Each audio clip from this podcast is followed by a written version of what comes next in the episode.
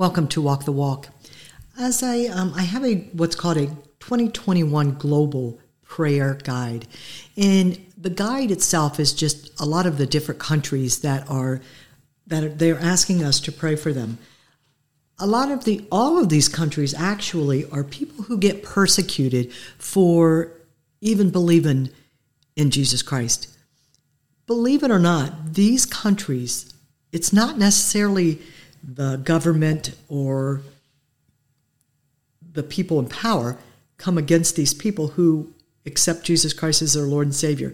It's their own families. Their own families turn them in from turning from their current belief to believing in Jesus Christ. These people are persecuted. Now, when we say persecuted, some of us hear like, oh, people laugh at us, people call us names, people think we're crazy. But these people are facing real persecution, and I'm talking killing, uh, ostracized, uh, beaten for just loving Jesus Christ. Boy, I thank God we are not like that in the United States. But are you somebody who is willing to go forth for Jesus Christ? Are you like Saul?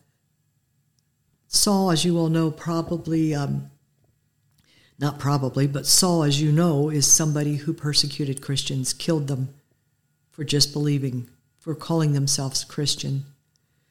Are you being persecuted? Now, I don't think any of us are being persecuted like they are in other countries. Now, our family may think we're crazy and say, Why? Why are you doing this?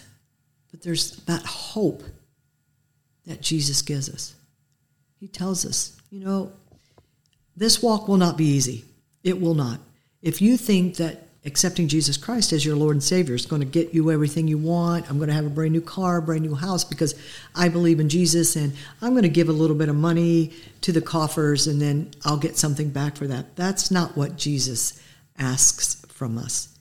He says, I need your heart. I need your mind. I need your soul. And to understand that this is not going to be an easy walk and it never has been.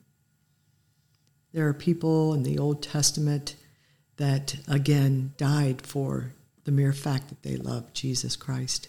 What are you willing to do for him? Are you willing to step forward? Um, but you know, I think some people think that we need to be these Bible thumpers. Let's hit them over the head with the Bible until they believe. It is not going to work.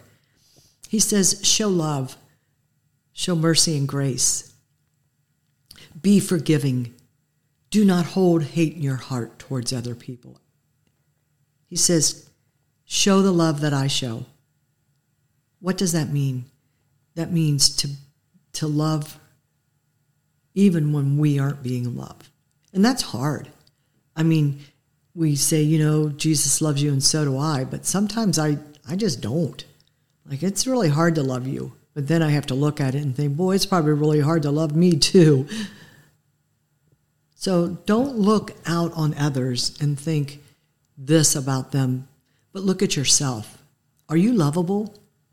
Are your words loving and kind? Do you show the love of Jesus Christ? Um, let's try this. Just this week, try being kind with your words and with your actions. I bet you'll see a different reaction to who you are and even how you feel about yourself. So this week, I'm encouraging encouraging you to show love to others, even when they don't deserve it. Because more than likely, you don't deserve it either. But Jesus says, I will give you the desires of your heart. Come to me. Ask. And you don't get them only because you don't ask.